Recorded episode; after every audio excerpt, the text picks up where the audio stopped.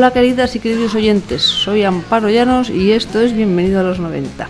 No, no temáis que no tengo a Roberto amordazado y atado a la silla. Hoy se hace el cargo de los mandos técnicos, como diría Julio Ruiz, y me ha cedido a mí amablemente el micrófono para que os cuente cuáles han sido a lo largo de los años mis canciones favoritas. Espero que os gusten. Y como la verdad es que yo tengo millones de canciones favoritas y tenía que hacer una selección de alguna manera, he decidido hacer mixtape. Así que he rescatado una cinta de los años 80 y una cinta de los años 90. Y a ver qué es lo que cae. Os advierto ya que mi gusto es ecléctico. Y eso que creo que eso ya muchos de vosotros lo sabéis. Venga, empezamos.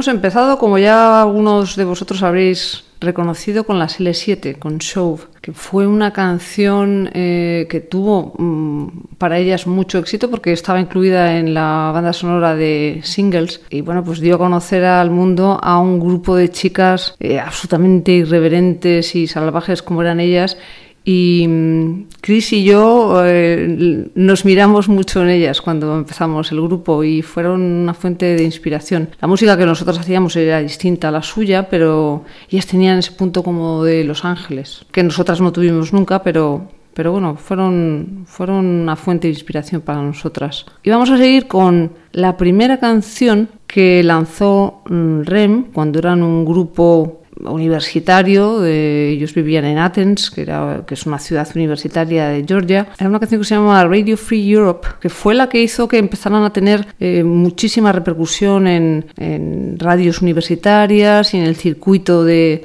de bares y de clubs universitarios y a partir de ahí, curiosamente, empezaron una carrera lenta, lenta pero segura, pero lenta, esa es la verdad. O sea que realmente pasaron casi 10 años hasta que tuvieron su primer éxito a nivel no ya internacional, sino en toda América. Eran un grupo que eran un grupo de pico y pala. Uh, espero que os guste, Radio Free Europe.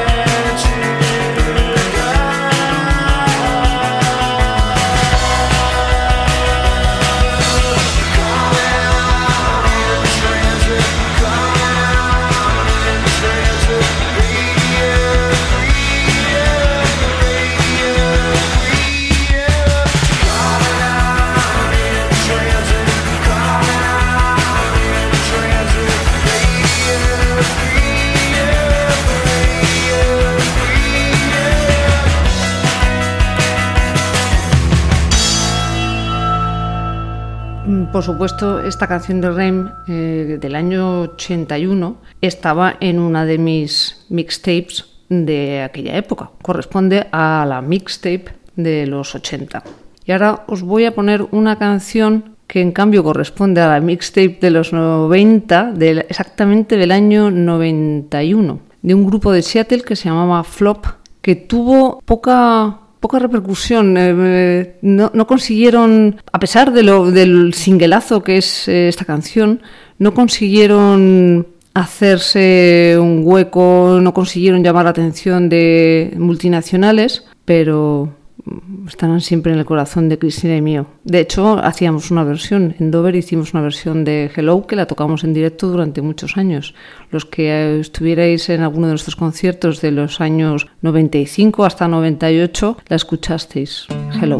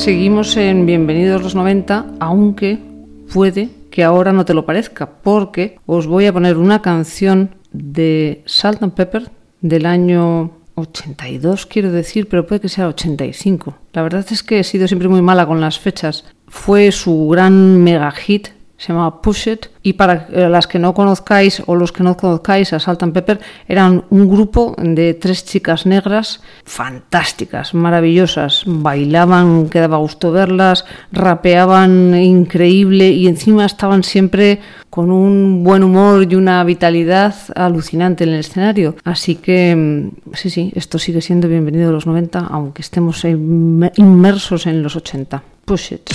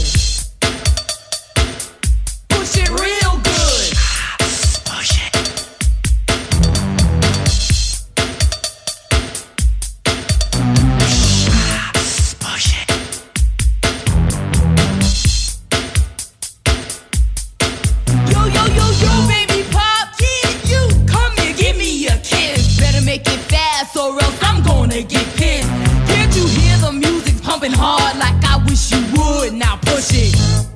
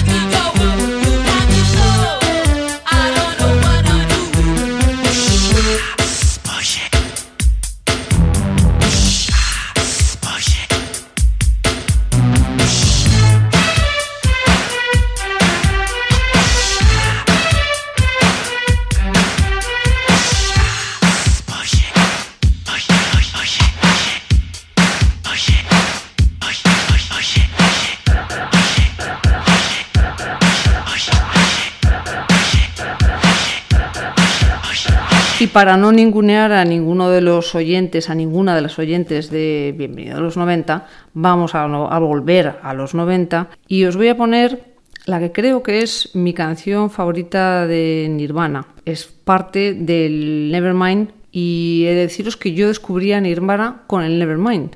Había leído eh, de ellos en el New Musical Express y en el Melody Maker, pero no había, eh, por la razón que sea, al ver las fotos no conseguí interesarme. Y entonces no... Ah, no miento. Escuché en un sampler que regalaban en el Melody Maker, escuché una canción del Bleach y tampoco me mató, esa es la verdad. Pero la primera vez que escuché el Nevermind, la primera canción que escuché de Nirvana fue esta que os voy a poner. Se la escuché a Paco Pérez Brián en su programa de, de 4 a 3, se llamaba el programa de Paco, y como dicen los ingleses, blew me off, me quedé muerta. Em, Fue como si hubiera visto, como se debe sentir esa gente que de repente tiene una revelación religiosa. Pues eso es lo que fue para mí escuchar Breathe.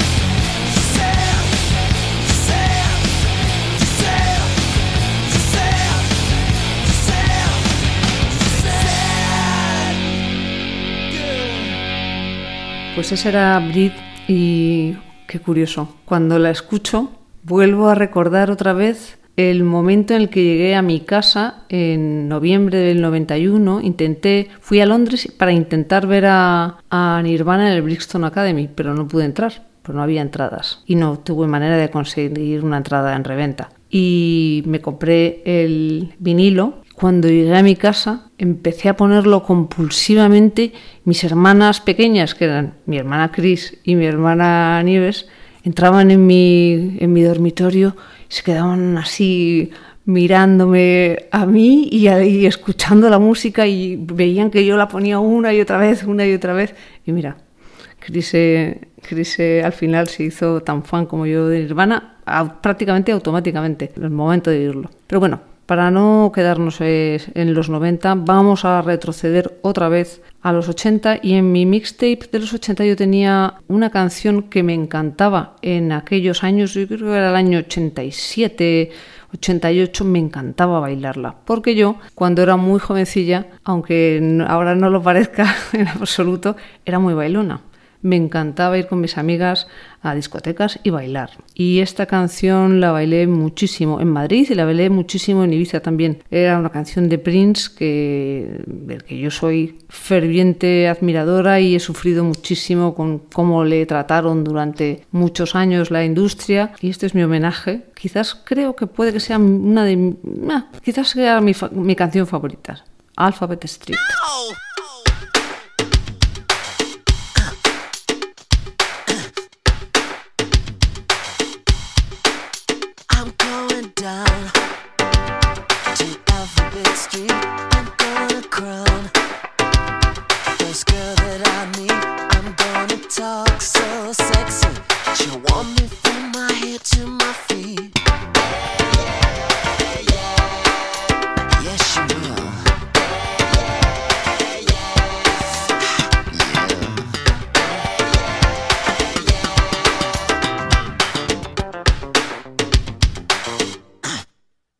I'm gonna drive.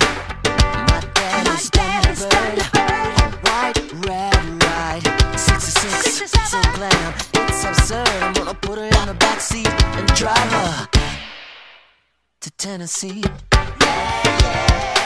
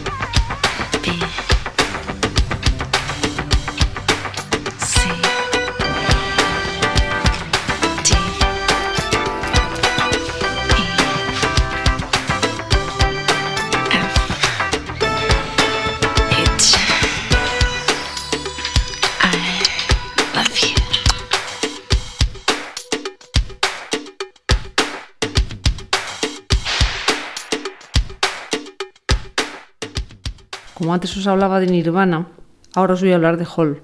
Mm, Yo conocí a Hall prácticamente al mismo tiempo que Nirvana. Y recuerdo eh, la suerte que tuve de poder ir a ver a Nirvana a Hawái en febrero, a principios de febrero del, año 92, en un club que se llamaba el Pink Garage. Un club de a lo mejor 600, 700 personas todo lleno de surfers y de bueno y de fans enloquecidas y enloquecidos y estaba tan lleno de gente que nos pusimos, Paco Pérez Luz y yo, eh, que fuimos los que, eh, las tres personas que fuimos al viaje, nos pusimos en una escalera que resulta que subían a los camerinos. Y cuando llevábamos ya ahí un rato peleando por nuestro cachito de escalera, porque allí si no te, bueno, estaba tan lleno de gente que te echaban en cuanto te descuidabas. De repente eh, pasaron eh, por detrás nuestro, Kurt Cobain, y delante de él, agarrándole la mano, iba Kurnilov. Yo había escuchado ya eh, a, a Kurnilov, se lo conté a Paco y, y bueno, fue un momento para nosotros, ah, de repente nos dijeron que es que se iba a casar al, se iba a casar al día siguiente en la playa con, con Kurnilov. No, bueno, no, miento, perdón. No nos lo dijeron en aquel momento. Nos lo dijeron al día siguiente un equipo de televisión española que había ido a, filmar el concierto. Nos contó que, que efectivamente al día siguiente se habían casado en la playa. Hall, tanto a Cristina como a mí, eh, nos, nos, nos encantó su fuerza, eh, su voz, su manera sin, sin ningún tipo de cortapisas de hacer música que tenía Kurnilov. Y voy a coger una canción que es del año 94, Violet, pero a mí me gustan todas las etapas de Hall y todas las etapas de Kurnilov. Y además me parece que es una mujer que ha sido muy maltratada y muy denostada por, como siempre, por misoginia. Así que esta es Hall y esta es Violet. The sky was made of amethyst. And all the stars were just like little fish. You should learn when to go. You should learn how to say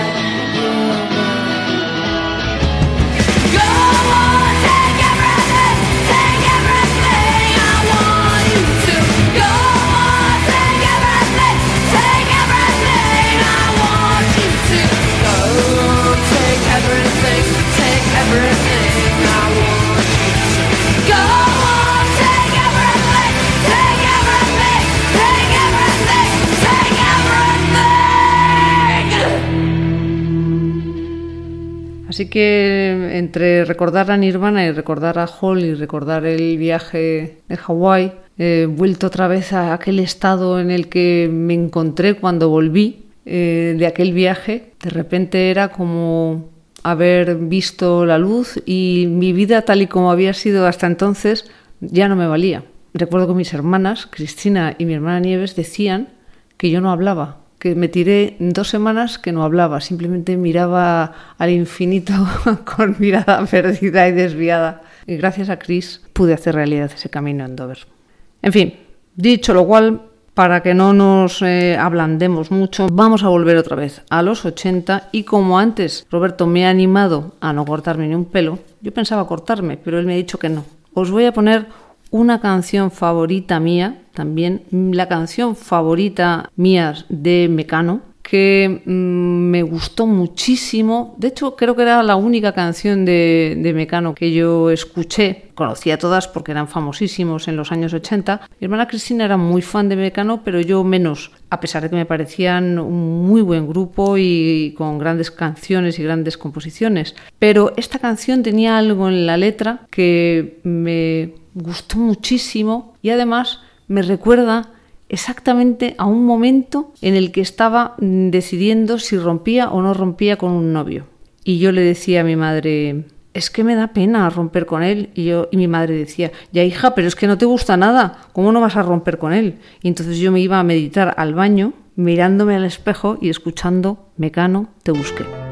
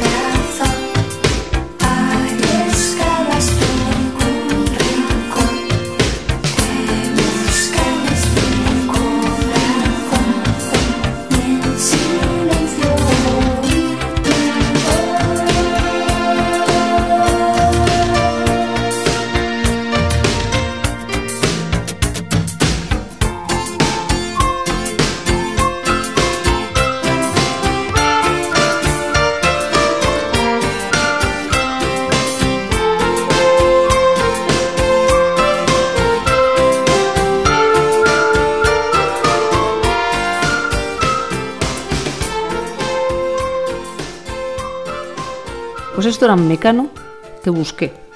Y vamos a seguir en los 80.